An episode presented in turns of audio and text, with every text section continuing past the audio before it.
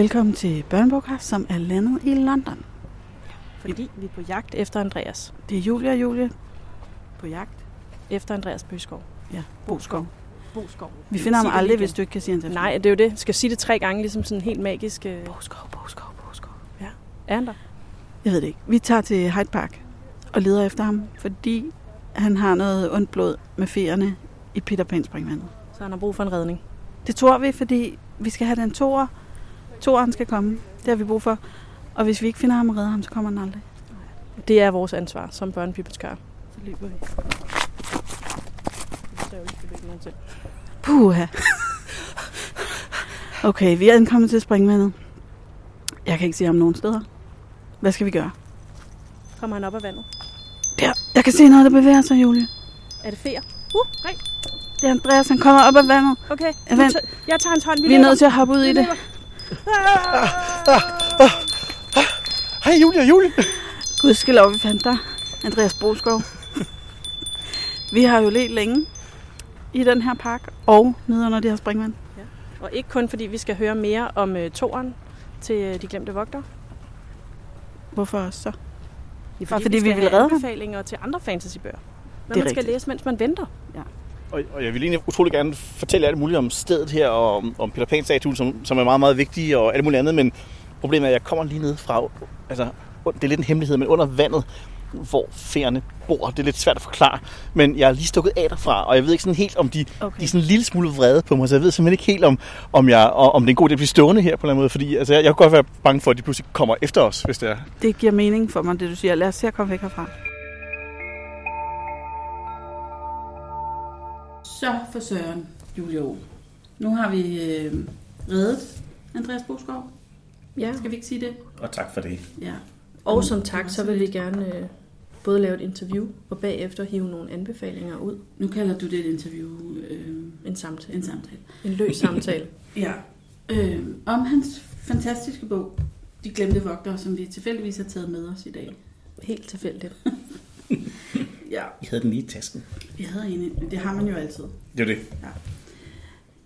Velkommen, Andreas Boskov. Tak fordi jeg måtte være med. Det var så lidt.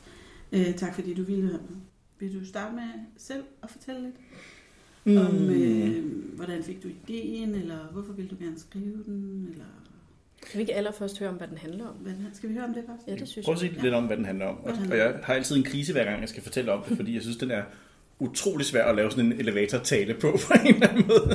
Jeg er altid nødt til at starte med at sige, at man skal sådan, man skal sådan forestille sig, at, at, at, at øh, en præmis for verden er, at, at, øh, at den virkelighed, vi alle sammen øh, kender øh, og tror, vi lever i, ikke er sådan, som den er. At den i virkeligheden, at det vi går og tror, vi kan se til hverdag, det slet ikke er sådan. Fordi så nogen som os, der er meget voksne og fornuftige, øh, vi, vi kan ikke, øh, vores hjerner er så begrænset med det, at vi simpelthen ikke kan opfange, hvis der kommer et stort vildt monster, og der prøver at æde os, eller prøver at æde nogen i nærheden, eller sådan, ikke? Mm-hmm. Øhm, for det er jo selvfølgelig sådan, verden er. Det er der i virkeligheden er alle mulige øh, slemme uhyre og monstre, som hele tiden prøver at, at angribe os og æde os og gøre alt muligt andet. Øh, og, der, øh, øh, og der er altså kun nogle børn, og især bestemte børn, som har evnen til ligesom at se, hvordan det ser ud i virkeligheden. Øh, de har ikke så, de har mere fantasi, så de har ikke så begrænsede hjerner, så de simpelthen kan, kan øhm, sortere alt det der fra, som på en eller anden måde er, er alt for mærkeligt. Så vi andre, vi ser det bare ikke, Vi ser det simpelthen ikke. fordi vi Vi- ikke kan acceptere, at det er sandt. det er simpelthen så mærkeligt, at vores hjerne ikke øh, vil se det, og så bliver det sorteret bort. Ikke? Ja. Øhm, og der er så øh, særligt en lille gruppe af, af børn, som har evnen eller muligheden for at, at bekæmpe de her væsener. Og de øh, øh, er dem, vi kalder de glemte vogter. Det hedder de egentlig ikke. Det er bare lidt noget, de sådan kalder sig selv, fordi ingen kan huske dem. Problemet er, når de har, når de har øh, reddet nogen, så bliver det med, med det samme glemt eller aldrig opdaget, fordi folk jo bare sorterer det fra. Ikke? Så ingen ved, at det er det, de er. Men de går ud og redder verden hele tiden for de her, de her øh, uhyre. Det lyder som hårdt arbejde. Utrolig hårdt arbejde, ja. Slim og... og de, altså, de der væsener opstår på nogle af mærkelige steder, du ved. Det kan være sådan nogle, der er ved at pumpe gas op på en øh, meget, meget stor øh, skraldeplads eller et eller andet. Så det, det, der kan være masser af slim og skrald og ting, man råder rundt i for at kæmpe sig igennem alt det her. Ikke? Mm-hmm.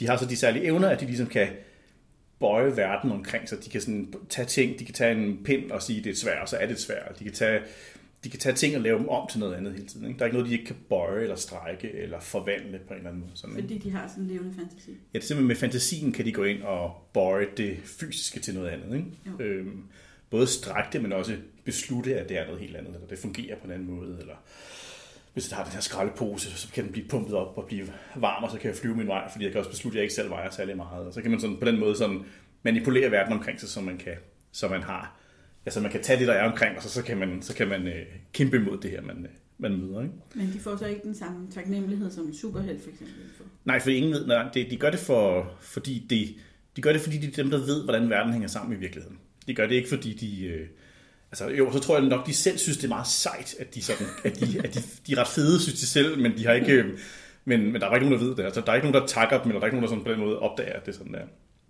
Øh, så det er sådan, det er sådan grundlaget for historien, kan man sige. Og så er der så, så følger vi så Asger, som er hovedpersonen, som en dag bliver reddet af de her øh, af vogtere. Og så bliver han en del af det, og så skal de finde ud af, om han Og kan han være kan med. se dem. Ja, han har nemlig sådan en... Lidt. Ja, han kan lidt se dem. Han, kan. Ja. han har det der problem, at han tegner rigtig meget, og så begynder han at bare tegne mærkelige uhyre og ting og sager. Og folk har altid været sådan lidt skræmt over det, fordi de er enormt klamme, og han sidder egentlig bare sådan og tegner alt muligt, som virkelig er uhyggeligt. Mm-hmm. Øh, hans forældre især, som er meget sådan alvorlige og fornuftige, og den ene er brandmand, og den anden er advokat, og de, sådan, de, sådan, de, de Meget kan godt lide, at ting er, som de er. Og sådan noget. De, de, de synes, det er, de synes, han er dygtig, men de synes også, at det er sådan lidt ubrugeligt, det han laver. Sådan, ikke? Føler lidt nogle gange, han er John Ken Mortensen. Ja, Og sidder og tegner de der det er meget muligt. Man kan godt se det for sig. Jeg vil nødig leve i en verden, hvor John Ken Mortensens tegninger bliver til virkelighed. Ja, Men det er nok faktisk lidt sådan, det er. Det er faktisk rigtigt. Vi bliver nødt til at spørge John Ken. Om, om det var sådan, det var. Men han ville jo ikke kunne huske det, for han er blevet voksen. Oh my god. Så han har egentlig troet, at han har sådan en, en, en for voldsom fantasi, men i virkeligheden har han bare evnen til at se ting omkring sig, der ikke, han ikke kan se i virkeligheden. Sådan.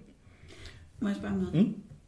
De monstre, han tegner, bliver de så til virkelighed, fordi han tegner dem, eller tegner han dem, fordi han næsten har set dem? Han tegner dem, fordi han i det kan se dem, men allerede, han er der, han er faktisk der, hvor han er ved at blive for gammel. Han er 12, næsten 13, og, og nærmer sig at blive sådan, hans venner rundt om ham er begyndt at få kærester og ting og sager og sådan noget. Ikke? Ja. Øhm, og han har engang været der, hvor han var den, der styrede hele vejen, fordi han havde de, bo, de gode lege, han kunne alt muligt. Ja. Øh, og nu er han i virkeligheden blevet sådan lidt upopulær, eller sådan lidt glemt, fordi de andre er over i centret og hænger ud og sådan noget. Ikke? andet, der er sejt. Og han vil egentlig stadig gerne lidt lege og tegne og se og sådan noget. Ikke? Øhm, men, øhm, men, men han er alligevel der, hvor han er begyndt at bevæge sig over, hvor han ikke kan, altså hvor han, hvor han kan ikke rigtig se det, det her. Ikke? Men han kan godt alligevel godt lidt stadigvæk se det, så derfor så kan de komme ned i hans tegninger, men han kan ikke sådan, øh, øh, han kan ikke øh, øh, agere på det, eller han, han ser det ikke rigtigt, kan man sige. Øh, nå, men så bliver han reddet, og så finder de ud af, at han måske skal være med, og så starter der en lang historie Ja. med alt det, hvor Så de skal bliver ud det og spændende, så. redde verden. Så sker der alt muligt. Ja. Det er spændende fra nærmest første side. Ja, det er det. Meget. Ja. Men der er også bare noget med monstre, at- at det er, det er lidt uhyggeligt, men det er også lidt sejt, ikke? Ja. Altså, der er jo mange fantasybøger, hvor monstre spiller en afgørende rolle.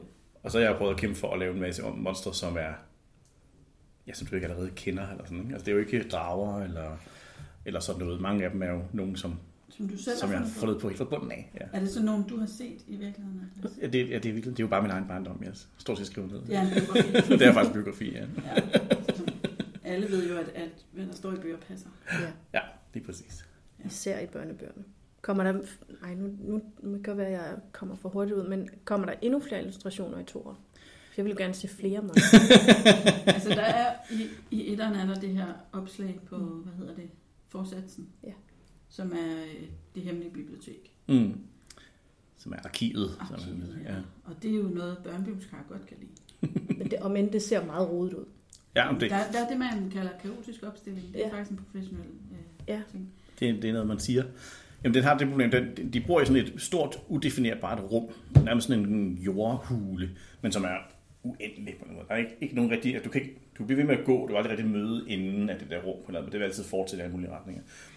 Øh, og der ligger, derinde ligger der papirbunker, papirbunker, papirbunker, der er arkivskabe, der flyder over, der er papir over det hele, og de består alle sammen af sådan nogle tegninger og lapper, der skriver noter ned og viser tegninger af, hvad for nogle uhyre, som de her vogtere tidligere har mødt. Problemet er, at de kan jo kun være det i et vist antal år. Ikke? De kan være det i, altså når de bliver gamle, lidt for gamle, og ikke har så meget fantasi tilbage, så så er de jo nødt til at stoppe. Så det vil sige, at de har kun de der et eller andet 3, 4, 5 år, hvor de sådan aktivt kan være det.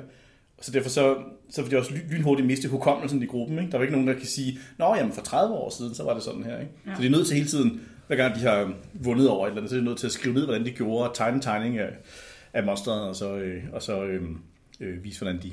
Altså sådan, sådan, sådan der så de, de, de skal slås mod den syv år senere igen, så, øh, så vil man kunne øh, finde den der lappe. Ikke? Men der er intet system.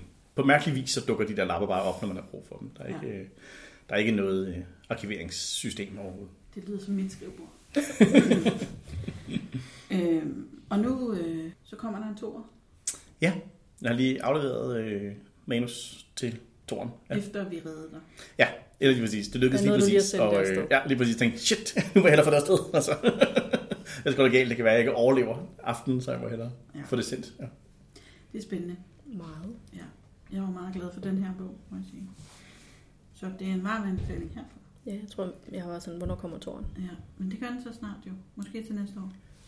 Du skulle meget gerne, altså, Helt sikkert til næste år. Jeg venter, at, øh, at de opdager, at øh, de læser manuskriptet og opdager, at der bare står øh, bla bla bla bla bla på alle siderne, fordi at, øh, jeg ikke, øh, jeg troede, jeg skrev noget, men slet ikke skrev et manuskript. Så, øh, så skulle det bare gerne være sådan, så den kommer til foråret. Ja.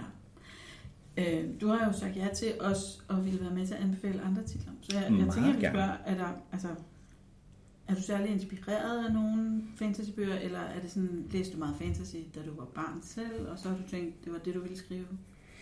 Øh, ja, altså jeg synes, øh, altså, jeg har, ja, altså det, det er der. Jeg, jeg vil sige, jeg, det her er jo lidt sådan en, en den der type øh, fantasy, som sådan er efter arven af, hvad kan man sige, C.S. Lewis og, øh, og Narnia og sådan noget. Ikke? Altså Ja.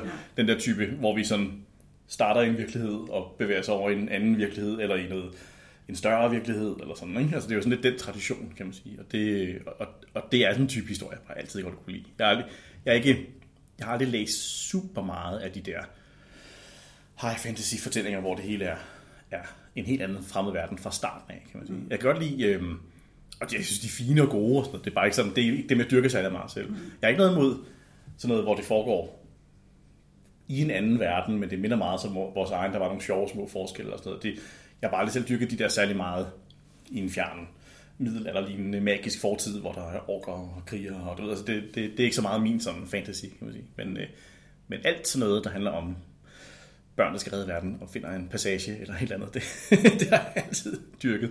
Og det er også Harry Potter, og det er også alt muligt andet. Der, Altså, de det er der, måske også noget, man som barn selv drømmer om det her. Hvis jeg åbner Ja. den her dør, eller Mhm. hvis jeg går ned i den her hule ude i skoven, Ja. hvad sker der så? Jeg kan i hvert fald ikke, jeg kan ikke huske, egentlig kan jeg ikke huske som barn, at jeg gik og tænkte så meget over magi. Men jeg kan huske sådan et, et, sådan et øh, kerneøjeblik, hvor jeg, hvor, øh, hvor min, øh, min far gjorde sådan en fjollet ting, hvor han, øh, da jeg var barn, så, så kunne jeg komme med en eller anden ting til ham, og så skulle, så skulle jeg bede ham om at trylle den væk. Øh, en eller anden mønt, eller en eller anden dims. Og jeg fandt så ud af en dag, at det eneste, han gjorde, det var bare, at han smed den. Ikke? Og han lavede sådan noget, og så, så får den væk. Og så den dag, jeg opdagede, at det var, altså, at det var smid.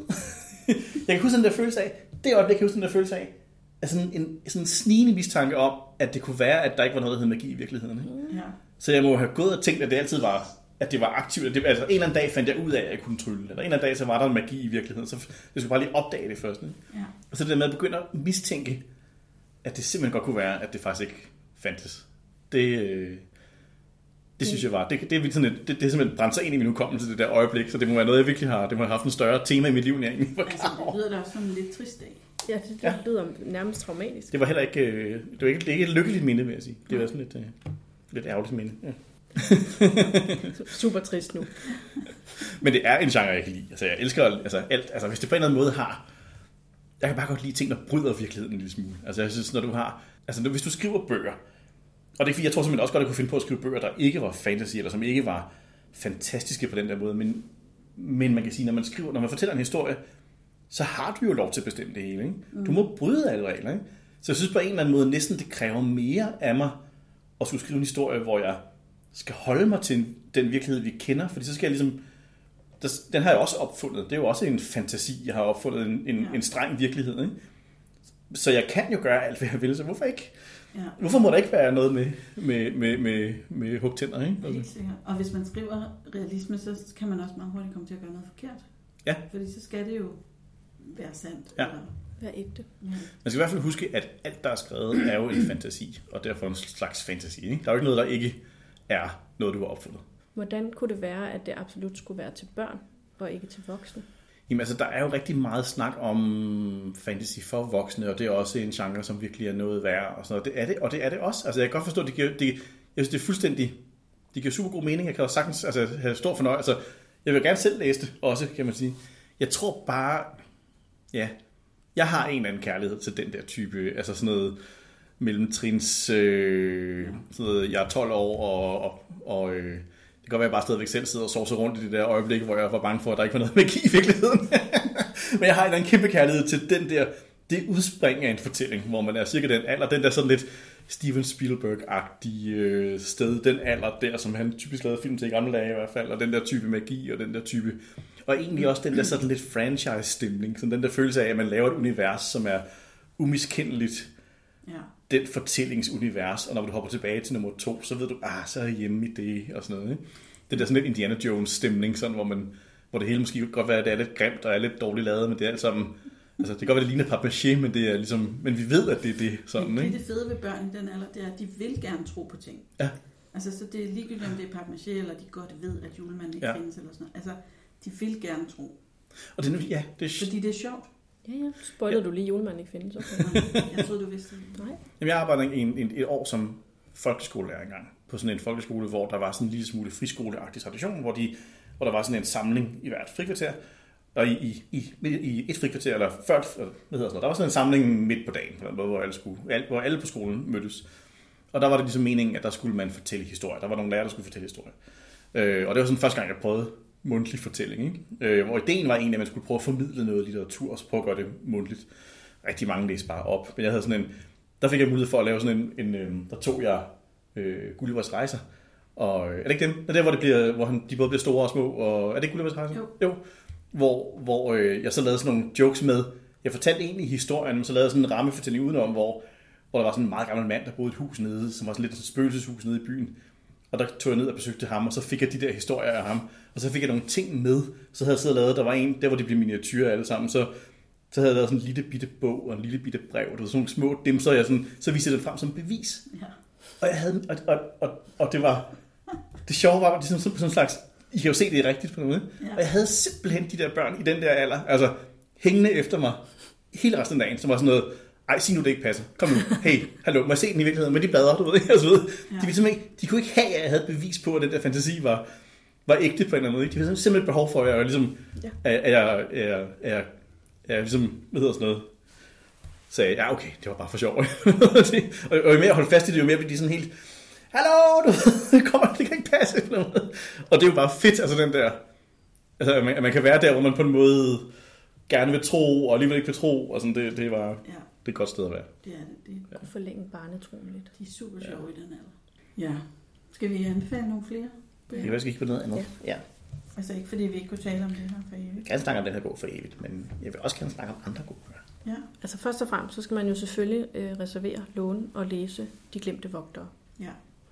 Den kan man finde i artiklen, der ligger under den her podcast. Jeg laver en artikel, ja. den ligger inde på hjemmesiden. De Glemte Vogtere ligger først, så kommer alle de andre ind. Det er sandt. Ja. Og det, jeg kan også lægge de glemte vogter ind som både øh, lydbog og er den også også? Øh, ja, ja. ja. Og det, det hele er deroppe. det hele, så man kan læse den lige på den Man måde, har ingen får. undskyldning. Ingen undskyldning. Nej, så har vi nogle øh, lister.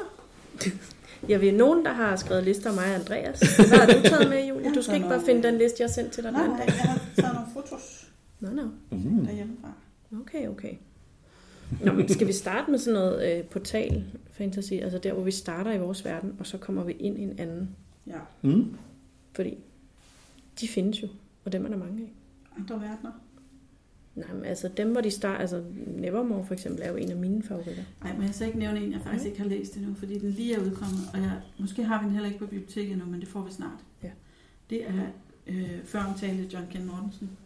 Oh, den, hans nye. øh, Ja. Troldmanden i træet. Som er den første i en trilogi, kunne jeg læse mig til.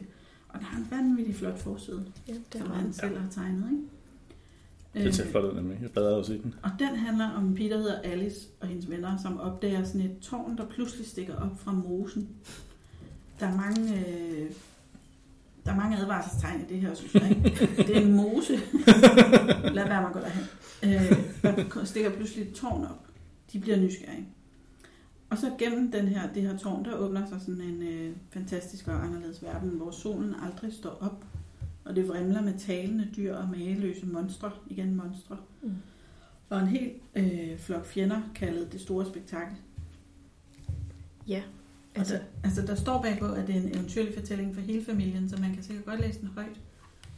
Men jeg ved ikke, hvornår fra. Jeg har ikke selv læst den endnu. jeg håber, det er fra 8. Ja. Nu må vi se. Men det, vi, vi snakkede jo med forlaget på Bogforum, og de fortalte, at det faktisk var sådan en origin-historie til alle de der monstre, han laver. Ah. Mm. Og jeg var bare sådan, oh my god, hvorfor står det ikke? Ja. ja, det må de lige skrive den bagside tekst om. Øh, Ja, det er synd, den er blevet trygt. ja. Ej, Så hvis- flot. Ja. Hvis man kender hans tegnestil, og det gør man nok efterhånden, hvis man har læst nogen. Han har jo illustreret masser af bøger mm. efterhånden. Så kunne det da være spændende at vide, hvor de monster kommer fra. Ja. Ja, for de er altid meget grumme, ikke? Jo, Meget de ser grumme meget hyggelige ud. Ja. Han øh, illustrerede på et tidspunkt øh, Roald Dahls Heksene, Ja. Mm. og, og hver gang jeg viser den bog til børn nede på biblioteket, så er det virkelig, altså jeg skal virkelig tale for, hvor god jeg synes den er. Fordi de hekse på forsiden, de, De- ser så uhyggelige De er for uhyggelige. Ja. De er meget... Øh, Ja, de er ikke helt så undercover, som man egentlig fornemmer, de er i bogen. Vel? nej, de, de gamle tegninger af Quentin Blake på den tidligere udgave, de var sådan lidt mere afdæmpet. Ja. Så den kan man også læse. Det kan man, den er også god. Ja. Den holder faktisk stadigvæk. Men der er jo nogen, som er, altså, for eksempel Nevermore, som jeg synes er en fremragende serie i det hele taget. Den er jo, altså den er jo ikke engang virkeligheden. Den er jo faktisk i sin egen verden lidt, ikke? Altså den er jo ikke engang sådan virkeligheden og sådan noget andet. Det er bare, det minder bare meget om virkeligheden, og så er det bare, Ja. så er det bare twistet på en eller anden måde, ikke? For Jo, selv, fordi man fornemmer jo godt, at der hvor hun starter, at de godt er bevidst om, at der er en anden at der er andre verdener, ikke? Det Ja. er et andet rige på en eller anden måde. Det er ikke Ja. virkelighed, virkelighed på en eller anden måde. Men stadigvæk ligger det bare heller ikke længere væk, end de lige tager toget, eller hvad det er. Sådan, altså. Nej, altså de kommer fra en verden, der minder nok.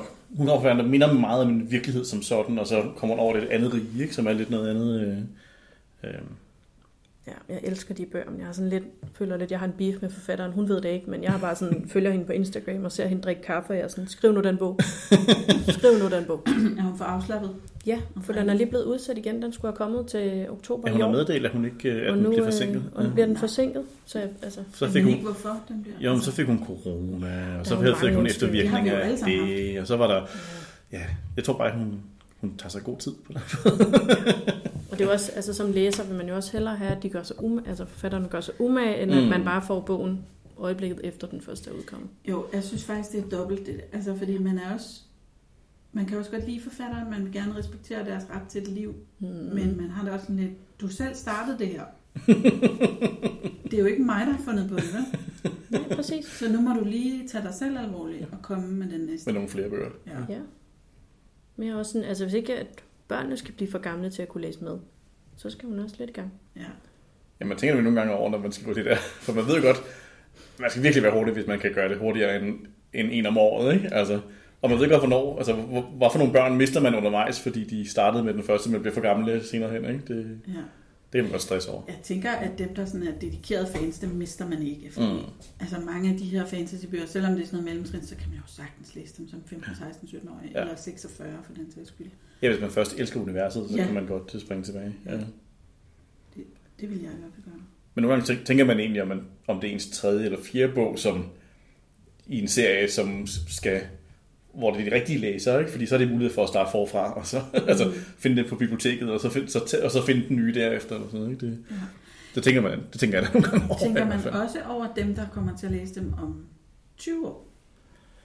Altså, det er jo et drømmescenarie. Fordi jeg synes, jeg har stødt på flere fantasy-serier, ingen nævnt, ingen glemt, hvor, at, Mm. mm. hvor at, hvis der nu er kommet en om året eller en hvert andet år, mm. så vokser hovedpersonerne sammen med læseren. Ja.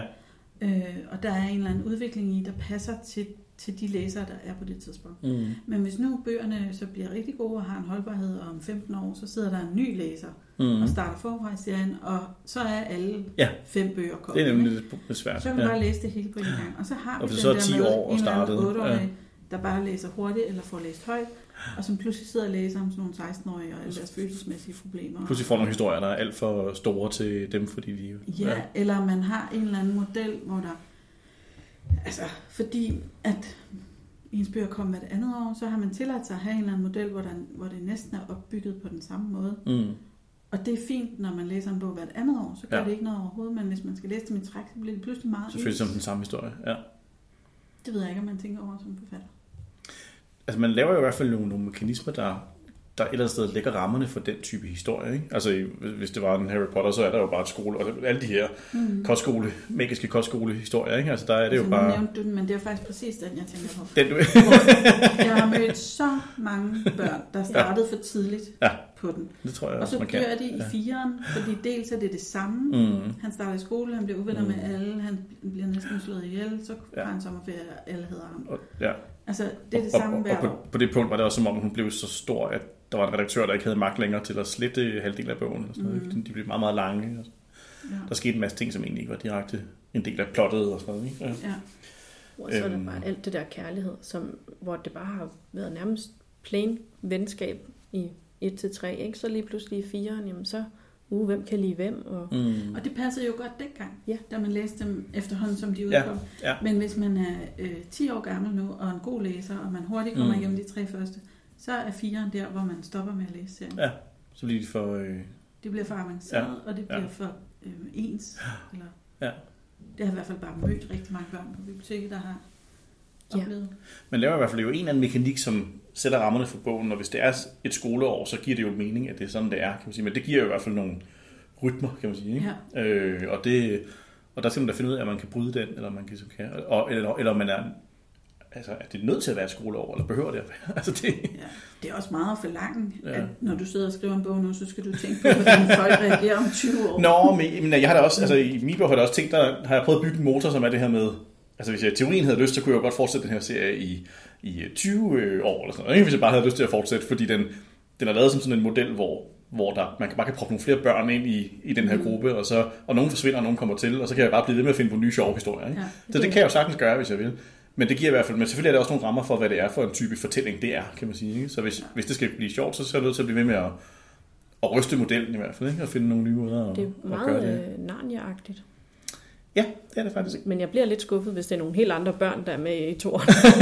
Nej, men det er det ikke, men Nå, det øh, nu skal jeg ikke spoil for meget, men der er jo nødt til at være noget udskiftning. ja, ja, kan man jamen, det er sige. fair. Ja, det er det. Det er Ja. sådan det der med Narnia, fordi vi ved jo godt, øh, jeg ved ikke, om vi ved, men hver anden bog er jo nærmest forskellige tidsperioder. Ja, de skifter Så- jo, han skifter rigtig meget karakter rundt, ikke? Ja, så det er lige med at have tungen i munden, når man siger, det her er den næste, men i princippet så skal du hoppe den over, hvis du gerne vil læse om Lucy og hendes søskende. Ja. Ja. Jamen, det er det. Er vildt nok, altså jeg tror ikke, den var gået i dag. Altså at man havde udgivet sådan... Nej, jeg havde lavet så, så store spring. Ej, Ja. det, den, man skal nok lidt læse dem hver bog for sig i hvert fald, ikke? Men sådan, ikke- man behøver ikke at se det som en, Nej. en fortløbende serie.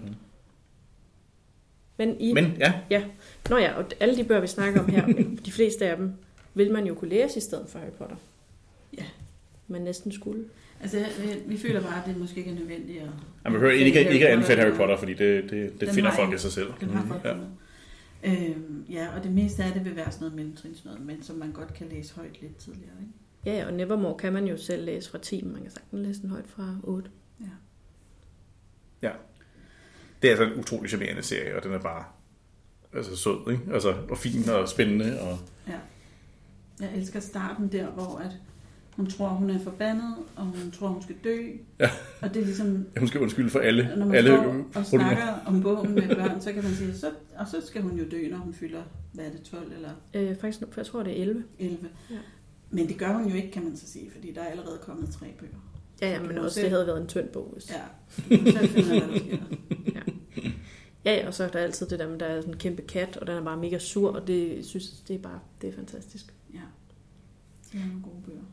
Det er det, det og det er virkelig velskrevet, og det, altså man kan godt se, at det er en forfatter, der er vokset op med at have læst Harry Potter, men har tænkt, hvordan kan jeg gøre det til mit eget, og mere inkluderende, og, og have en pige i hovedrollen. Og det kan jo altså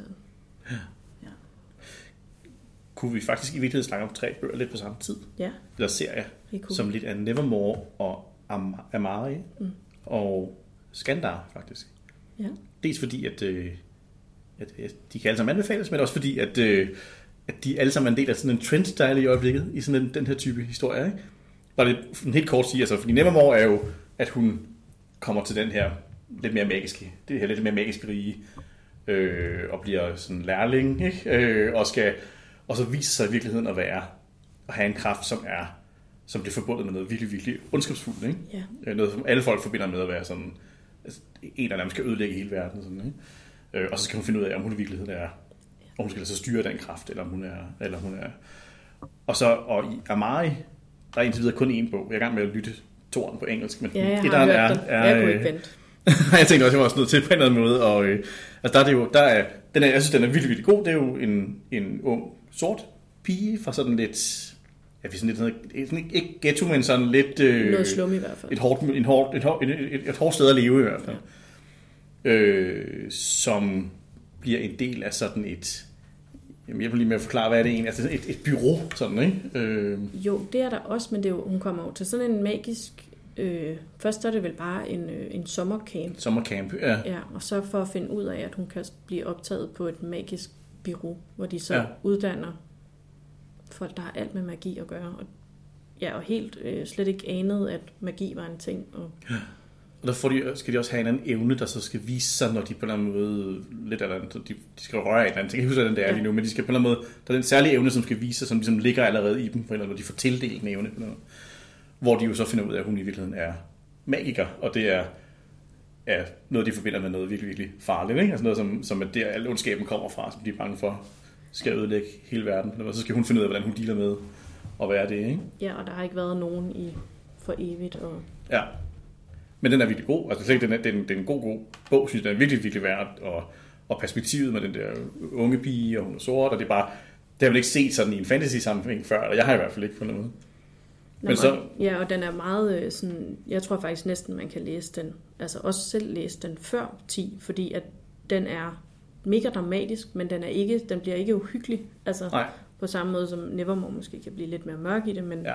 af mig er meget... Øh, og, og jeg synes bare, det er fascinerende at læse en bog om en sort pige, hendes bror forsvinder, politiet tænker, det må være noget med drugs. Eller ja. noget med Han er bare forsvundet. Ja, ja det, det er noget kriminelt. Og det er bare så, altså det er fascinerende at læse det til så ung, altså skrevet til Mm. så ung, eller hvor man er sådan, ja, men det er jo livet. Ja. Mm. Det er bare virkelig godt skrevet. Og så, øh, og så er der Skandar, som er en, en, en, det er sådan en dreng, der kommer, der, der, der skal være den her indjørning øh, rytter, ikke, som skal ud og, øh, og øh, ud på sådan en ø, hvor man sådan, hvor de her, de her meget ondskabsfulde indjørninger, som kan slå dig ihjel eller æde dig, hvis du ikke ligesom lærer at tæmme dem på noget måde. Øh, men der finder han jo, altså den er, det er jo den helt sjove idé med den, ikke? Men han finder jo ud af, at han, at han på magisk vis har, der, der kan man ligesom blive tildelt et, et element, ikke? der er der fire elementer, ikke? og han har på en eller anden måde, er det ikke noget han har magten over alle fire på en eller anden måde, han har alle fire i sig, på en har eller anden måde. hans- sådan et ghost-element eller sådan noget. jo, det femte, der er et femte ja, element, som ja. på en eller anden måde kan styre dem alle sammen. Eller der er en eller anden sådan særlig... Øh, men som er noget, man forbinder med. en meget, meget ond kraft, som kan ødelægge hele verden.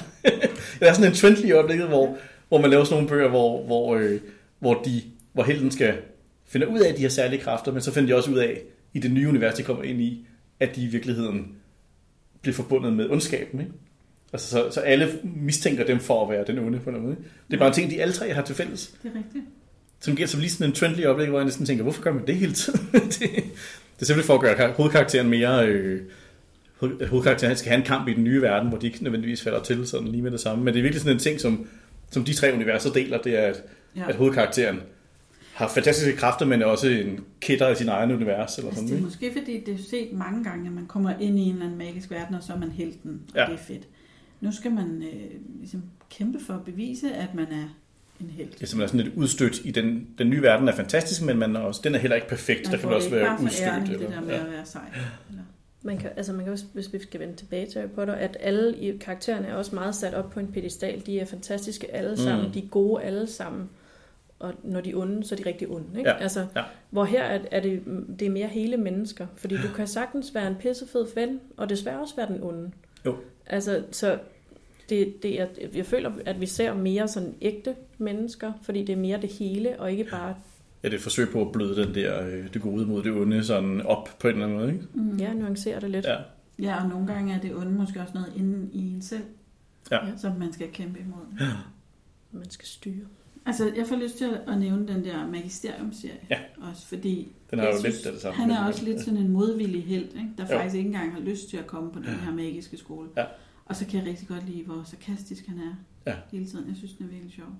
Ja, det er meget, jeg bliver altid hver gang vi snakker om den, sådan lidt ærgerlig over, at der ikke er flere, der har læst den. Ja. Fordi jeg synes jo, den er, altså, den er mere morsom end Harry Potter, der er mere på spil. Mm. Mm. Altså sådan, Mm. det føles som om, der er mere på spil, fordi det Ja, og fordi han er Ja. jo, han, dår- han har dårlige ben, så han er også bare, der er også bare sådan helt det der element i. Ja, han er bare- ikke sådan den sejeste lige Mm. fra starten af. Den, den, er, den er værd at læse, og den er, og den er, og den er afsluttet serie, så man kan også ligesom have, kaste sig ind i den nu, og så få Ja. den fulde øh, øh, oplevelse af den, ikke? Jo. Øhm, jamen, han er en fed karakter, fordi han er... Det er så sjældent, man har hovedkarakterer i sådan nogle historier, som er faktisk utrolig usympatisk. Ikke? Ja. Altså, han er virkelig... Ja. Han er vranten, og han er sur, og han, og han er Han er meget bitter på en eller anden måde. ikke? typisk teenager på mange måder. Jo, og, øhm, og, ja, og netop den meget teenager ikke være et sted, hvor man er sådan, åh, Ja. så skal Ja, ja, jeg faktisk være her med magi. Mm. Ja, for det er stadigvæk magisk skole. Ja. Og- Men han vil bare ikke, helst ikke gå der, ikke? Han gør alt, hvad han kan for at undgå at komme ind. Han så gør også, hvad han kan for at dumpe den der prøve. Ja. Men han er jo bare så magisk i sig selv, at han Ja. består, selvom han ikke vil. Ja, i virkeligheden så, så vil alle have, at han ikke består, fordi han nærmest ødelægger alle tre prøver. Altså han, ja. Han ikke bare består, men han ødelægger dem faktisk. Ikke? Og så er der så den her ene mester, som så spotter, at det er fordi, han har de her særlige evner, at han, at han kan det. Han fejler så godt, han bliver optaget. Det er meget sejt. Og vi er enige om, at man må godt spoil noget i historien, ikke? Jo. Det er mere bare fordi, Ellers Det- så øh, kan man lige spole øh, spole en lille smule frem. 30 sekunder. Og det er bare der, hvor jeg synes, den er, den er speciel. Og det kan måske minde lidt om de tre andre, vi lige har snakket om, men den er speciel på den måde, at, den, at der er den gode jo faktisk den onde. Og det er ikke bare sådan, så de andre mistænker, at han er den onde. Det er vildt sådan, så han, at han opdager, at han besidder Altså, hvad det, det ville det svare, hvis det var Harry Potter, så ville det, så ville det svare til, at Harry Potter opdagede, at han besad Voldemorts sjæl, ikke? Altså, at han i virkeligheden på et eller andet tidspunkt går rundt Men med... gør han også det? Det ved jeg ikke, om vi skal diskutere. Det kan man så diskutere, og det er vel også det, som... Han får jo at vide i starten, at han ville kunne blive til noget stort over i Slytherin. Det siger Mhm. mm. til ham, ikke? Da den sorterer ham. Mm. Og han har en del af Voldemort i sig. Ja, det er rigtigt. Men det er bare som om, der aldrig rigtig er noget payoff på det, synes jeg. Man får ikke rigtig sådan, han får ikke lov til rigtig at være særlig Det er rigtigt, det bliver ikke udviklet overhovedet. Hvor man, men hos ham der Cal, som er ligesom, eller Callum, som er sådan hovedkarakteren i jernprøven, der er han sådan, der er han virkelig, altså han, ja, det er, også, det er jo noget, han så kommer til at kæmpe med og mod resten af serien, men han finder bare ud af, at han simpelthen er, altså han, han går ind i historien som helten, men på en måde opdager han bare, at han i virkeligheden, i, i al hemmelighed er han faktisk den ondeste i hele verden. Ikke? Og så skal, han, så skal han deale med, hvordan han har det med det, ikke? og om han så vil være det, eller om han vil kæmpe imod at være det. Ikke? Det er bare meget fedt take. Det, Ja, synes det er jeg, fedt. det, det, det, er det, der gør den, synes jeg, sjov faktisk. Ja. ja. Øh, jeg har lyst til at nævne en ny en, som faktisk ikke er sådan rigtig er fantasy, måske mere noget gys, men der er nogle fantastiske elementer. Ja. Øh, Kenneth Bjørn Andersens nye Felix og Åmanden, Mm. som jeg læste her omkring øh, Halloween. Meget passende. Ja. Og den foregår i vores verden, men hvor der så... Det, og det føler jeg også ved at blive en ting i danske børnebøger, at børn piller ved ting på Nationalmuseet. Ja. som de ikke skal Så det er. Stop med at gå ned i kælderen, hvor I ikke har adgang. Altså, hvad er det for noget? Øh, men det gør de her børn også. De piller med nogle ting inde på Nationalmuseet, og de får endda noget af det med hjem. Og så har vi balladen. Så pludselig er der faktisk en ung mand på vej. Og han har ikke fået noget at spise i 100 og er det 47 eller 46 43 år. Ja. år. Og det viser sig, at han skal have et menneske per år. Så det kan blive en rigtig vild øh, Halloween, hvis de ikke får stoppet ham. Ja, okay. Jeg synes, det var virkelig spændende. Ja. Meget godt skrevet. Jeg synes i hvert fald, den, jeg synes hen imod slutningen, der, der, der, Ja, der kommer der stor øh, drama i hvert det fald. spiser til. Ja. Nå, men apropos børn, der piller.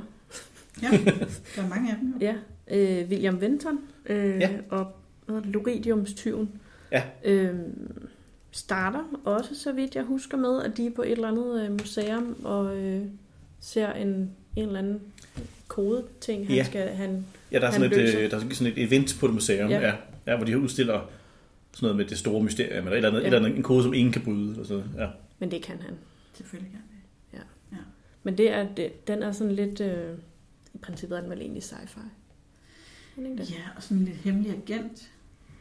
Altså, Jamen altså, det er en, man kan sige, den bruger teknologi, som om det var fantasy. Ikke? Altså, fa- altså det, Ja. det, det fungerer på fantasy-manér, men det, den siger ikke, at det nogensinde er magi. Den siger bare, at det er virkelig, virkelig altså, Ja. veludviklet øh, mekanik på en eller anden måde. Ikke? Der er sådan, øh, der, øh, ja, så opdager han jo, at han er verdens bedste kodebrud. Han simpelthen er genial i virkeligheden. Han kan løse alle koder. Ja. tænk hvis man en dag pludselig opdagede det. sådan, what, jeg vågner en morgen, hov, jeg var genial, og jeg havde bare ikke opdaget det. Rubik's terninger, ingen problem, klar dem. Den er også god, synes jeg. Og den er god også, fordi den blandt andet ikke er særlig lang. Altså, den er ikke Ja. for lang. Altså, altså vi er altså nogen, der, der kæmper med, og hvor, hvor lang en bog må være, for at man kan få nogen på 12 til at læse den. Ikke? Altså, det, altså, fordi man har lyst til at skrive lange, store universer med alt muligt. Ikke? Og den her er altså mere bare sådan, den er i hvert fald, tror jeg, cirka en halv lige glemte vogter, tror jeg. Ikke? Altså, det, det er min fornemmelse af den. Den er, den er, øh, men den er spændende hele tiden. Der er hele tiden sådan action og gang i den. Og, Ja, den er god, hvis man gerne vil løse et mysterie. Ja. Altså, for den, er helt, den smider hele tiden de der sådan små øh, ledetråde ud, men er sådan, hvad der foregår. Ja. Øh, fordi hans, er det hans farfar, der er forsvundet, eller hans morfar? En bedsteforælder i hvert fald. ja, Ja. er forsvundet, og så har de simpelthen, øh, de flyttet til England, tror jeg, har fået øh, øh, nye navne, og Har de flyttet til Norge? Tror jeg. Til De kommer Norge? fra England, Nej, tror jeg, ja, men er flyttet til. Norge, fordi de er undercover på en eller anden Ja. måde. Ingen må vide, at de øh, bor der og sådan noget. ja, ja, og, og på den der måde, hvor forældre bare bestemmer, at sådan er det nu, ikke? Og Jo. han er bare sådan, okay, men skal vi snakke om? Nej, det skal vi ikke. øhm, ja, så, og, og det er bare en fed præmis, og, ja. og der er også en, lidt en, ikke en troldmandsskole, det er jo nærmere sådan et kindbyrå, eller sådan, Ja, de optager nogen, der har Ja. særlige evner, som har evner inden for kodebudning. Ikke? Ja. De skal være gode til at kunne afbryde en kode. Det er vel i virkeligheden det, der er. ja, og der, Der er jo er altid evne. også nogen der, der er, de er uvenner, og han får nogle venner, og Og det er sådan en skole, der også bygger alle mulige avancerede robotter, hvor nogle af dem er bedre end andre. Der er en, der altid går på trappen, eller Ja. der er sådan en trapperobot for eksempel, som kun er der, eller du ved, det er bare, du ved, der, det, og nogle af dem har personlighed, og nogle af dem, han, hans dør er en robot, for eksempel, som han har lange samtaler med. ja, og, der er, og, den, og vi skal måske også huske, der er også masser af humor i den, Ja. Ja. øhm, fordi Og det er også en afsluttet serie. Nej, Ja. jo, Er det ikke det? er den sidste vil udgave på faktisk- dansk. Det, det, nu, nu har vi et problem, fordi jeg, min bog udkommer på Gyldendal. Ja. Og, og det gør Loriliums tyven også, af William, med William Winton. Og, den, øh, og den, øh, jeg har faktisk forspurgt, fordi at den, der er kun fire, men der, er- altså på dansk, men der er faktisk seks i serien. Ja. Og det er længe siden firen er kommet. Øh, og det tyder, altså, det kan godt være, at vi er nødt til at øh, starte en anden form for underskriftsindsamling, eller på anden måde, Er for det er muligt. sådan noget med, hvor de ikke synes, den er solgt? Den er simpelthen ikke solgt særlig godt. Øh, og det er lidt mærkeligt, fordi den, den er faktisk god hele vejen igennem. Jeg synes, Ja. ja. alle fire er gode altså, og Den spændende og sjove. Og vi anbefaler den da tit Ja. på biblioteket. Og det, der er en, det lyder lidt som om, at der nok ikke kommer en 5 og 6 på dansk. Jeg synes, det burde være forbudt Ja. for forlag. Hvis man har antaget en serie, så skal man udgive det hele. Og det er jo det der med, så koster det også penge for oversat og trykt. Og, noget. og hvis du kun ikke kan sælge eksemplarer nok, så er det jo, det er jo lidt svært. Men det er, men altså, ellers så tror jeg, man kan læse, det er jo en norsk serie, Ja. så man kan jo læse den på norsk. Norsk er jo bare dansk med stavefejl, så man kan jo overveje, hvad man vil læse. Jeg har ikke endnu læst øh, 500 og 600, men jeg overvejer at switche til norsk, fordi den, øh, jeg er ikke sikker på, at jeg kunne lytte det, men jeg tror godt, jeg kunne læse det. Altså, jeg hører dig jo næsten sige, Andreas, når du er blevet så populær på Gyldendal, så, øh, så siger du til dem, jeg kommer først med min næste bog, Når I har serien antaget. er slut. Ja. Det er i hvert fald, øh, det kan godt være, at I er nødt til at se, om vi kan starte en eller anden form for, øh, folk derude må starte en eller anden form for øh, protestbevægelse. Hvis eller nu eller andet. dig og Nana Foss går sammen, Ja. Og Og I skriver, ikke, ja. I skriver ikke mere. Vi, jeg vi skriver skal- ikke et ja, ord mere, før at Ja. øh, 500 og 600 er på vej ud. Og alle, der hører det her, sender en mail til Gyldendal. Ja. Til, bare gå ind på Gyldendal under personale, klik på alle mails, send den samme mail til dem alle sammen. Ja. Der er ikke nogen, der skal Ja. sige, den mail har jeg ikke fået. Det er lidt ærgerligt, for jeg synes faktisk, den er rigtig god. Og apropos den der snak med, om man kan bryde sin rytme på en eller anden måde, ikke? når man skriver, når man har lavet, det her er en historie om en skole, jeg tror stort set, den brænder ned i første øh, bog, eller sådan noget. Altså, så, så næste gang, så er de pludselig et andet sted, så skifter de, altså, den, den, den switcher enormt meget med, så pludselig er de ude i ørkenen og sådan noget. Så, så Ja. selvom det er sådan, egentlig er sådan magisk skole i princippet, altså så, så er han overhovedet ikke bange for at smadre alle vægge og starte et kæmpe krig, der vælter alting, og så skal de pludselig flytte et andet sted hen. Og så, altså det, det, det, der er enormt meget sådan noget skifte miljø på en eller anden måde i den. Den bryder jeg i hvert fald ikke. Den har ikke en anden sådan. Ja, Det bliver aldrig kedeligt.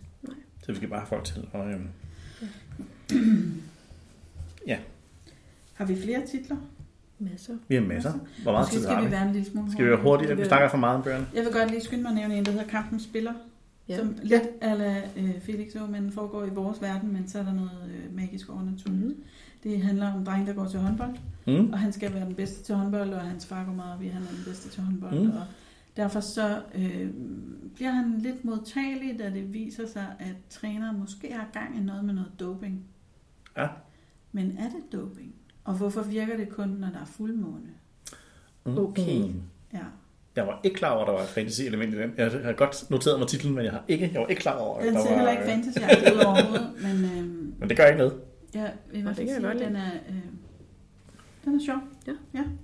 Og den er også ret hurtig, altså, eller ikke, den er ikke så tyk, og den er god at læse for sådan 9, 10, 11 år, hvis man øh, synes, læsning er kedeligt, og man bare skal have noget action. Nå, men jeg nægter at lave en podcast uden at nævne Arlo Finch, Ja, det har jeg lagt med. så jeg kan sige det meget hurtigt.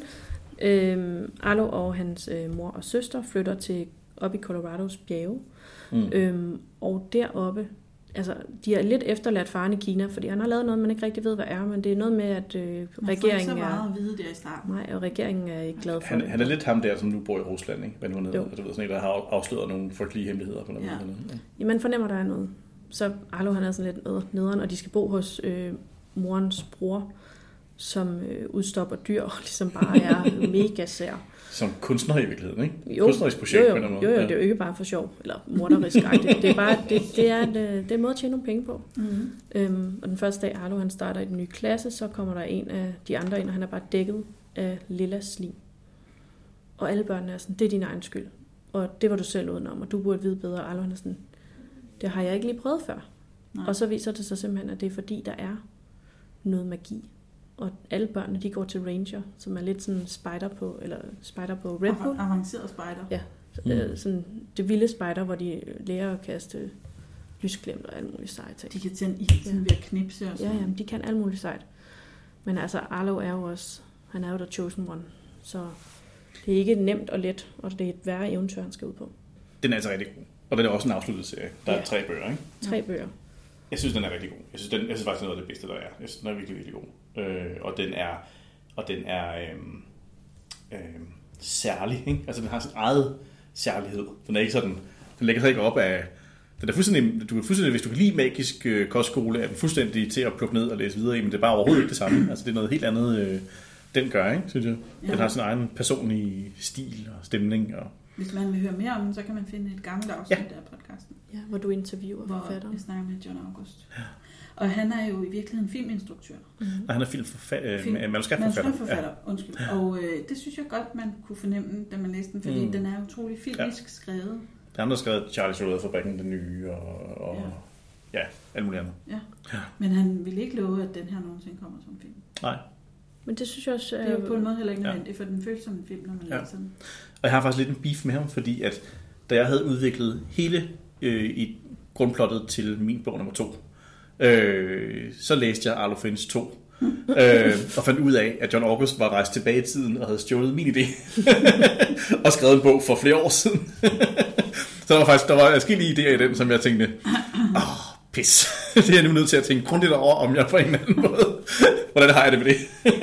Ja, okay. Så, øh, så det, øh, ja, så det, jeg har faktisk lidt et problem med, men, og det er desværre bare, fordi den er god. Ja, og, og den kan man jo... Man kan læse den selv fra 10, men man kan læse den højt fra 8. Ja. Ja, Og, den, og fordi der netop undgår alt sådan noget...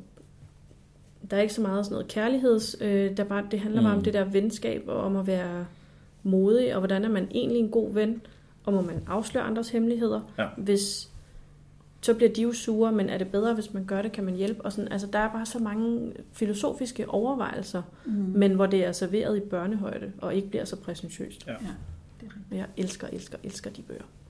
og lydbogen er god. Så der er ingen undskyldning. Mm. Så har jeg øh, en med, der hedder øh, En magisk fortælling af ham der, Chris Kolfer. Ja. Ham for Glee. Er det ham fra Glee? Det er ham er Glee. især værd at nævne på grund af forsiden, Ja, Den, den er, er så flot. Men som der, der er et hul i. magi og heltemåde hedder etteren, ikke? Øhm, der er kommet hvad, to eller tre på dansk. Øh, to. Der er i hvert fald kommet to. Ja. Jeg har ikke selv øh, læst den endnu. Jeg Men det er den. en af dem, jeg oftest bliver spurgt om nede på biblioteket lige for tiden, om øh, hvor toren er, eller, altså de vil, og hvornår kommer træerne. Der er mange børn, der er virkelig glade for den. Jeg tror også, den er god til målgruppen i hvert fald. Altså, øh, den er faktisk meget god, synes jeg. Den har, den har den lidt sjove ting med, at det er ret tydeligt at mærke, jeg kan ikke huske at hele historien grundigt lige nu, men den har sådan lidt, øh, altså at der er sådan, selvom, der er ikke et, selvom historien jo ikke er sådan en queer-fortælling, eller sådan en homoseksuel fortælling som sådan, så det er helt tydeligt, at den måde, han bruger magi på i historien, sidestiller det samme, som hvis man, altså, hvis man går rundt og føler sig sådan anderledes, som hvis man var homoseksuel på en eller anden måde, eller havde en queer identitet mm. på en eller anden måde, så lidt på samme måde taler han om magi i historien. Så, hvis man sådan, det, så det er lidt sådan, jeg synes, historien bliver lidt sådan en allegori for at være, mm. For, for queer liv på en eller anden måde. Men, øh, men for børn jo, altså, og jeg synes, den er, og det gør den meget fint, og også nogle gange lidt irriterende. Men den, men, den, men, den er egentlig, men den er egentlig meget god. Altså, den er værd at anbefale. Jeg synes, ja. den er værd at læse. Altså, der står bagpå, at øh, magi er bandlyst, ikke? og det er forbudt for kvinder at læse. Men det har aldrig stoppet Bushdan, som må være hovedpersonen. Mm-hmm. Og hun finder en hemmelig bog på biblioteket og finder ud af, at hun er født med magiske evner. Så hun kan altså både læse og have magiske evner. Ja, ja i al hemmelighed læser hun ja. rigtig meget. Og så bliver hendes familie rasende og sender hende bort til en opdragelsesanstalt. hvorfra hun heldigvis bliver befriet af en eller anden mystisk dame, som har en skjult skole, hvor hun underviser børn for at bevise over for kongen, at magi ikke er en forbrydelse. Ja. Altså, det lyder jo godt. Jeg glæder mig rigtig meget til at læse den. Jeg, jeg har, det, er jo lidt, det sætter mig lidt dårligt lys, men jeg har købt den på Bogfum sidste år. nej, nej, men sådan er det jo. Jeg, det er også det, jeg købte. Altså, jeg har så mange bunker af bøger derhjemme, som jeg glæder mig til at læse. Og jeg synes, sådan et point for at lave øh, sjove forsider. Altså, den er sådan, der, er, der er jo ikke noget, der vinder. Altså, de har ikke sparet på noget, og de har endda lavet hul i øh, hard, hardcover. Og med et flot indbagget, ja. og så er der noget meget flot sølvskrift. Og den er også flot i ryggen, ikke? hvis man har den stående i reolen. Og det er helt klart sådan en, man kan selvfølgelig låne den på biblioteket, men den der er også flot at have stående fremme. Ja. Den gider man godt at eje. Og så er den, selvom den er lidt lang, altså den er jo lidt, den er en lang historie, men den er alligevel, den godt gå lidt ned i alder. Altså den er ikke sådan, den er ikke for de allerstørste heldkunder, den kan sagtens gå lidt ned i, i alder også, synes jeg. Ja. Apropos lidt ned i alder, så vil jeg mm. også mhm. gerne nå at, nævne Aspe ja. af Mette Finderup. Ja. Som også er en øh, lang serie med masser af drama, action og helte og venskab, og der sker alt muligt. Og er det den sidste nye, der lige er udkommet, som er sådan en øh, vel til handling? Tror jeg, ja. Det er altid sjovt. Det synes jeg, jeg har hørt noget Ja. Øhm, de er også meget populære på biblioteket. Det er de også, ja. Og det er jo også sådan noget med at blive en held, at blive en del af en gruppe. Ja, og det er noget med, at hun har lavet figurerne ud fra sådan et øh, rollespils sheet, hvor hun har kastet nogle terninger, og så har de bestemt, hvad, hvordan deres personlighed og evner og sådan noget skulle udfolde sig. Ja. Det er meget sjovt. Ja, så den vil jeg også bare anbefale. Nå, hvis vi er lidt nede i, halv, i alder, så kan jeg mm. også nævne de nye Venja-bøger, øh, okay. der lige er mm. kommet af Gry Kappel. Øhm, og de er virkelig korte. Jeg tror, vi snakker sådan en knap en 100 sider eller sådan noget. De går noget ned i alder, ikke? Har jo, ja. dem er man ja. helt klart selv læst fra 8. Ja. Øh, lige snart man har knækket læsekoden, så overlæs dem øh, som handler om en pige, som bor på et slot. Jeg ved ikke helt, om hun er prinsesse. Det kan jeg faktisk ikke huske. Det tror jeg, hun er for hendes far er kongen. Men ikke på den der måde, hvor hun er prinsesse, hvor alle bare sådan, u, i, o. Det er mere sådan, hvor hun er meget efterladt, overladt til sig selv, fordi der gradvist forsvinder folk fra det der slot, bliver mere og mere mennesketomt, og hendes mor er død, men er, hvordan er hun død? Og der er sådan et eller andet mysterie, der skal opklares. Og, øhm, og måske er der noget med nogle talende dyr, og den er meget, meget hyggelig. Øh, samtidig med, at der er det her mysterie, der skal opklares, og der kommer sex i serien. Mm. Øh, men jeg tror, de ender nok med at udkomme, kunne jeg forstå på Gry, sådan lidt to gange. Okay. Øh, og det er, en, ja, det er en god længde til at starte med fantasy. Det er rigtig fedt med noget fantasy til de yngre. Så man også skal udskyde nogle af de der store værker lidt. Ja. Altså, de ikke, altså de, man ikke behøver at hoppe på noget af de, eller det er fordi de er store. Ja. Jeg ved ikke helt, hvordan man vurderer i alder, men altså de der bøger af Kim Ace, den første, der hedder En magisk fortælling om Tis og Trolddom, og der er kommet tre, tror jeg. Ikke? Det, jeg har indtryk af, at de er sådan en, de er ikke helt nede i alder, men de er en lille smule lavere i alder end for eksempel min bog. Eller, altså det, det virker som om, de er sådan, hvad vil jeg sige, sådan fra 9 år? Eller jeg, kender, altså, jeg, jeg synes, man kan læse dem højt fra 8. Mm. Ja, de, de, er ikke sådan, de er sådan rimelig tilgængelige, også lidt ja. nede i alder, ikke, synes ja. jeg. og det, jeg synes, de var sjove. Altså, Det er det øh. Og det er i hvert fald også, det er også noget, hvor man kommer sådan helt klassisk altså, over i en anden verden. Du ved ikke, sådan, der er vores rigtige verden, og så er der en anden verden, sådan, ikke? Men man springer over i. Ja, jeg har stadigvæk kun læst etteren, men jeg glæder mig rigtig meget til, fordi de, det handler om de her to drenge, som når de kigger hinanden dybt ind i øjnene, hvilket er det fedeste i verden, så øh, bliver de sendt afsted til en anden verden. Ja. Og jeg er meget sådan, fordi det der venskab balancerer lidt sådan, kunne det blive noget mere end venskab? Ja. Og jeg er både sådan... To, to drenge, som, som, som øh, kigger hinanden dybt i øjnene og Ja. kommer til en anden verden, hvor de har tabt alt tøjet. Ja, det Ja, er, ja, fordi der er jo det, at man kan ikke have noget med, når man rejser igennem verden, så derfor så er man jo nøgne, når man, øh, når man lander. Og, og det behøver ikke at udvikle sig til mere, men jeg synes bare, det, det er så det er de, en af de bøger, hvor venskabet virkelig er Mm. beskrevet allerbedst. Ja. Fordi det der med at kunne være sårbare over for ja. hinanden, og alle de der klichéer med, at det er drenge ikke, og selvfølgelig er det det. Jeg ved ikke, hvordan den, jeg har læst toeren, jeg har ikke læst træerne nu. Træerne er næsten lige kommet. Jeg synes faktisk, toeren er bedre end etteren. Nej. Øhm, og der synes jeg, og, og, men også fordi han lidt for, sådan, for fikset, det, det er enormt sjovt det der med, at de springer over en anden verden, men det er også vildt bøvlet, ikke? fordi man kommer over en anden verden, så har man ikke noget tøj på, så skal man finde ud af at fikse det, så skal man også lige finde ud af, hvor man overhovedet er hen, og hvor du ved, der er sådan, det, det, så selvom det er vildt sjovt, så er det også ret kompliceret. Ja. det får han sådan ændret lidt på, eller i hvert fald sådan, de lærer noget, sådan, så de nemmere kan springe frem og tilbage og sådan noget. Jeg synes så egentlig, den er, er sjov. Det er nemlig rigtigt, det er sådan to drenge, som har, jeg tror, det er et venskab, venskab, men det, men det er nemlig, øh, de er enormt sårbare over for hinanden, og enormt gode til at tale om, hvordan de føler og sådan noget, ikke? Altså, øh, jeg synes, de er gode. Altså, jeg har ikke læst øh, træerne, men jeg glæder mig til at, at læse den. Har du flere på din liste? Ikke flere must-haves. Ej, okay, vi kan jo vi kan ikke lave noget øh, fantasy-afsnit, uden lige at sige, at man bare kan læse alt af Rick Riordan. Det er sandt. Og hvis man kan lide hele den der grundidé om, at man kan være halvgud på en eller anden måde, som jo næsten er koden til al, al Rick, hedder han Riordan eller Riordan, eller hvad, hvordan udtaler man egentlig hans... Øh... Det ved jeg ikke. Jeg siger bare Riordan.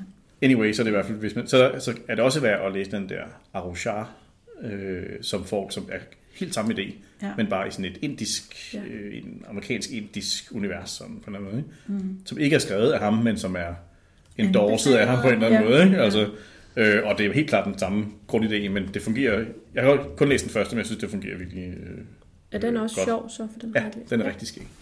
Det er en pige, som er hovedkarakter, og hun er... Øh, ja, hun er sjov. Hun er enormt sådan risikovillig, og ikke bange for at banke lige ind i alt muligt. Altså, og, og, og hele, det hele starter lidt med, at det er hendes egen skyld. Hun kommer til at gøre et eller andet, der gør, at hele verden lige vil gå under, og så hun ligesom fikse det. Hun er den eneste, ligesom kan gøre noget ved det. Ikke? Men er det er hendes egen... også sådan en, der piller ved noget på et museum? Ja, ja. Hendes mor har Lige museet. Og så går, er hele verden øh, troet. Ja. Ja. Den er, jeg synes, den er faktisk, jeg synes faktisk, den var virkelig, virkelig sjov. Øh, Altså man kan sige, hvis der sidder nogle forældre eller og nogle børn og lytter med, altså det er rigtigt det der med, for børn må ikke pille på museet. Altså alle, alle er trætte af at få det at vide, og alle er trætte af at høre på Det det, er men det er sjovt, altså... at der er sådan nogle montre sat op. Altså, verden kan jo gå under, hvis man bare piller ved de ting. Det er vigtigt. Det er Hands off. jeg synes også bare lige hurtigt, det er værd at nævne måske den der, der hedder Jeg er Saga Mm. Ja. af Silja Ocking. Ja. Øh, meget sådan, jeg tror hun selv spiller rollespil. Altså det helt er meget rollespil øh, orienteret. Ikke? Meget noget med at komme over i en verden, hvor det virkelig er sådan et rollespil på rollespil med nær. Sådan. Men, øh, men det er spændende, altså man er i, sådan- i det der eventyr og skal klare sig igennem på alle mulige måder. Ikke? Øh, Og der er kommet to i den serie. den, jeg tror, hun er lige afleveret, jeg tror. Nu har jeg, jeg har bare set forsiden. Det kan være, det bare var en afsløring af Ja, men jeg tror, hun har afsløret Ja. ja. forsiden. Ja. Men den udkommer på et andet forlag, så den, hun har skiftet forlag, så jeg tror, der er... okay. Men den serien fortsætter. Ja. Men med en ny hovedkarakter. Spændende. Og så tænker jeg, de der Woodwalkers og Seawalkers, kender I, har I, Ja. er der ikke mange, der har læst dem? Jeg synes, jeg har bare indtryk af, jeg har læst en lille smule, men jeg har indtryk af, at de er mange er glade for Altså, den. jeg læste øh, etteren, da den kom for Ja. meget lang tid siden, og den synes jeg faktisk var fin. Ja. Jeg kom ikke videre i serien, fordi der er tusindvis af bøger, jeg gerne vil læse. Ja. Jamen, jeg havde en for et par uger siden, der, der spurgte efter den. Jeg har ikke selv læst dem, men de, de virker til at være ret... De Øh... har også nogle flotte forsider. Ja. Så ideen helt kort er, at man kan, altså man er, hvis, man, hvis det er, jeg har, læst, jeg har ikke læst Woodwalkers, men Seawalkers, der er det, der kan du være inderst ene være et havdyr, så du kan ligesom switche fra menneske Mm. til, øh, det kunne godt være, altså det, det er jo fedt, hvis du kan skifte fra menneske til hej, men det kan også være, at du skifter til en vandmand. Ikke? Altså, så det, det er ikke, hvad det er, du er inderst inde, men inderst inde kan du være Mm. det her dyr, du så på en eller anden måde. Så hvis man er Seawalker, så kan man så også, man lever som menneske som alle andre, man kan ligesom switche over til, så der er det her Ja. den her skole, man kan gå på, hvor alle de her så mødes, så, skal, så sker der ting og sager. ikke? Det minder mig lidt om sådan det gyldne kompas, det der, hvor de, deres øh, demon, demon Ja. lidt af deres indre person, og man er bare sådan lidt, Okay, så du er inde, inde i, at du er en pudel. Det er meget cute. Ja. og det er faktisk, de, altså, de skrevet sådan lidt, det er en tysk forfatter, tror jeg, der har skrevet, og de er sådan lidt, måske derfor er sproget sådan lidt anderledes, de er sådan lidt staccato, eller sådan lidt, der er noget i sproget, som er sådan, jeg er lidt overrasket over, jeg skulle lige vende mig til at læse det, men jeg synes egentlig, at handlingen er, mm. er sjov, altså, og det, og det er meget skægt det der med, ja, hvis jeg var, skulle være et havdyr, hvad ville jeg så inderst inde være, ikke? Det er et godt spørgsmål. Og med den, Altså, jeg får faktisk lyst til at nævne en bog til, og jeg ved godt, at jeg sagde, at vi skulle stoppe, men hvis man nu er øh, stor teenager, Mm. 14 år opad og en god læser, eller en voksen, så vil jeg bare anbefale den nye øh, Stephen King, Et eventyr. Ja. Som er ingen spoilers, for jeg er vidunderlig. 50 sider inde. Ja. Den har jeg ikke. Den starter også i sådan en verden ligesom vores, hvor der er en dreng, som, øh, som ikke er nogen øh, kun god dreng, men som prøver at være en god dreng. Og han ender med at hjælpe en, øh, en gammel mand, der bor i det uhyggelige hus oppe på toppen af bakken. Og øh, han har noget ude i skuret i haven. Ja, så langt er ikke noget nu, så du skal ikke sige mere. Jeg siger, mere. jeg siger bare, at det er en vidunderlig historie. Og jeg møder mange mennesker, der siger, at Stephen King det er så hyggeligt og splatter og sådan noget. Og det er det også nogle af bøgerne, men ikke dem alle sammen. Og den her er bare et eventyr. Et kæmpe stort eventyr, og den er vidunderligt skrevet. Og det er måske den bedste bog, jeg har læst i år. Okay, men så er det jo den, jeg skal have læst færdig.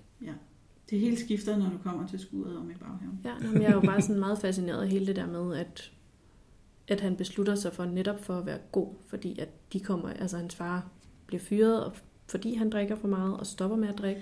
Moren ligesom er død i en ja. trafikulykke, ikke? Ja. og så begynder faren at drikke. Og så det der med, at han ligesom laver den her aftale med Gud, om at nu skal han nok tage sig sammen, han skal nok få det scholarship, han skal nok, øh, altså, Ja, han vil være et godt menneske, hvis bare Ja. hans far holder op med at drikke. Og det gør hans far. Ja. Og så er han et godt menneske. Så må man jo stå til regnskab. Det må man sige. ja. Ej, den er virkelig fed, og det, når du kommer længere ind, så vil jeg gerne snakke med dig. Skal det vi vil snakke sige, ind bare lige, sådan helt stor læser, hvis man bare lige slutter af med de helt store læser, altså, så synes jeg bare lige, jeg kan sige noget om dem, men bare selvfølgelig Spektrum af Nana Foss, Selvfølgelig. selvfølgelig Tavse Verdener af Boris Hansen, Oh der er lige kommet en God, ny. Ja, der er lige kommet to. Øh, og så vil jeg også bare gerne lige fremhæve det, der hedder Inden det blå lys falmer Ja. af Simon Sander, Ja. øh, som er lidt over i sådan noget den sidste by i verden, og vi skal finde ud af at overleve på forskellige måder. Men, men øh, den er faktisk rigtig velskrevet og øh, spændende på mulige måder. Ja, og som, øh, da han udgav den, var, øh, var en enestående bog, men Mm. øh, nu kommer der en tor. Mm. Ja. Jamen, det er jo vores store problem. Det er, at der findes så mange gode bøger i verden. Det er ikke et problem. er det ikke det? Det er en glæde. Ja, det er det også. Men Det er mere tiden. jeg kan problem, jo. ikke? Altså, Jamen, det er jo tiden, der er et problem. Det er Ja. ikke bøgerne. tiden og det faste arbejde. Ja. Godt. Mm. Tusind tak for i dag, Andreas Bosgaard. Det var en fornøjelse at være Alle folk glæder sig til at læse din bog nu. Jeg forventer, at I går ind og reserverer den med det samme. Ja, vi skal kunne se en stigning i reservationen. Jeg vil gerne kunne se en stigning. Jeg har brug for nogle data. Så do it. Tak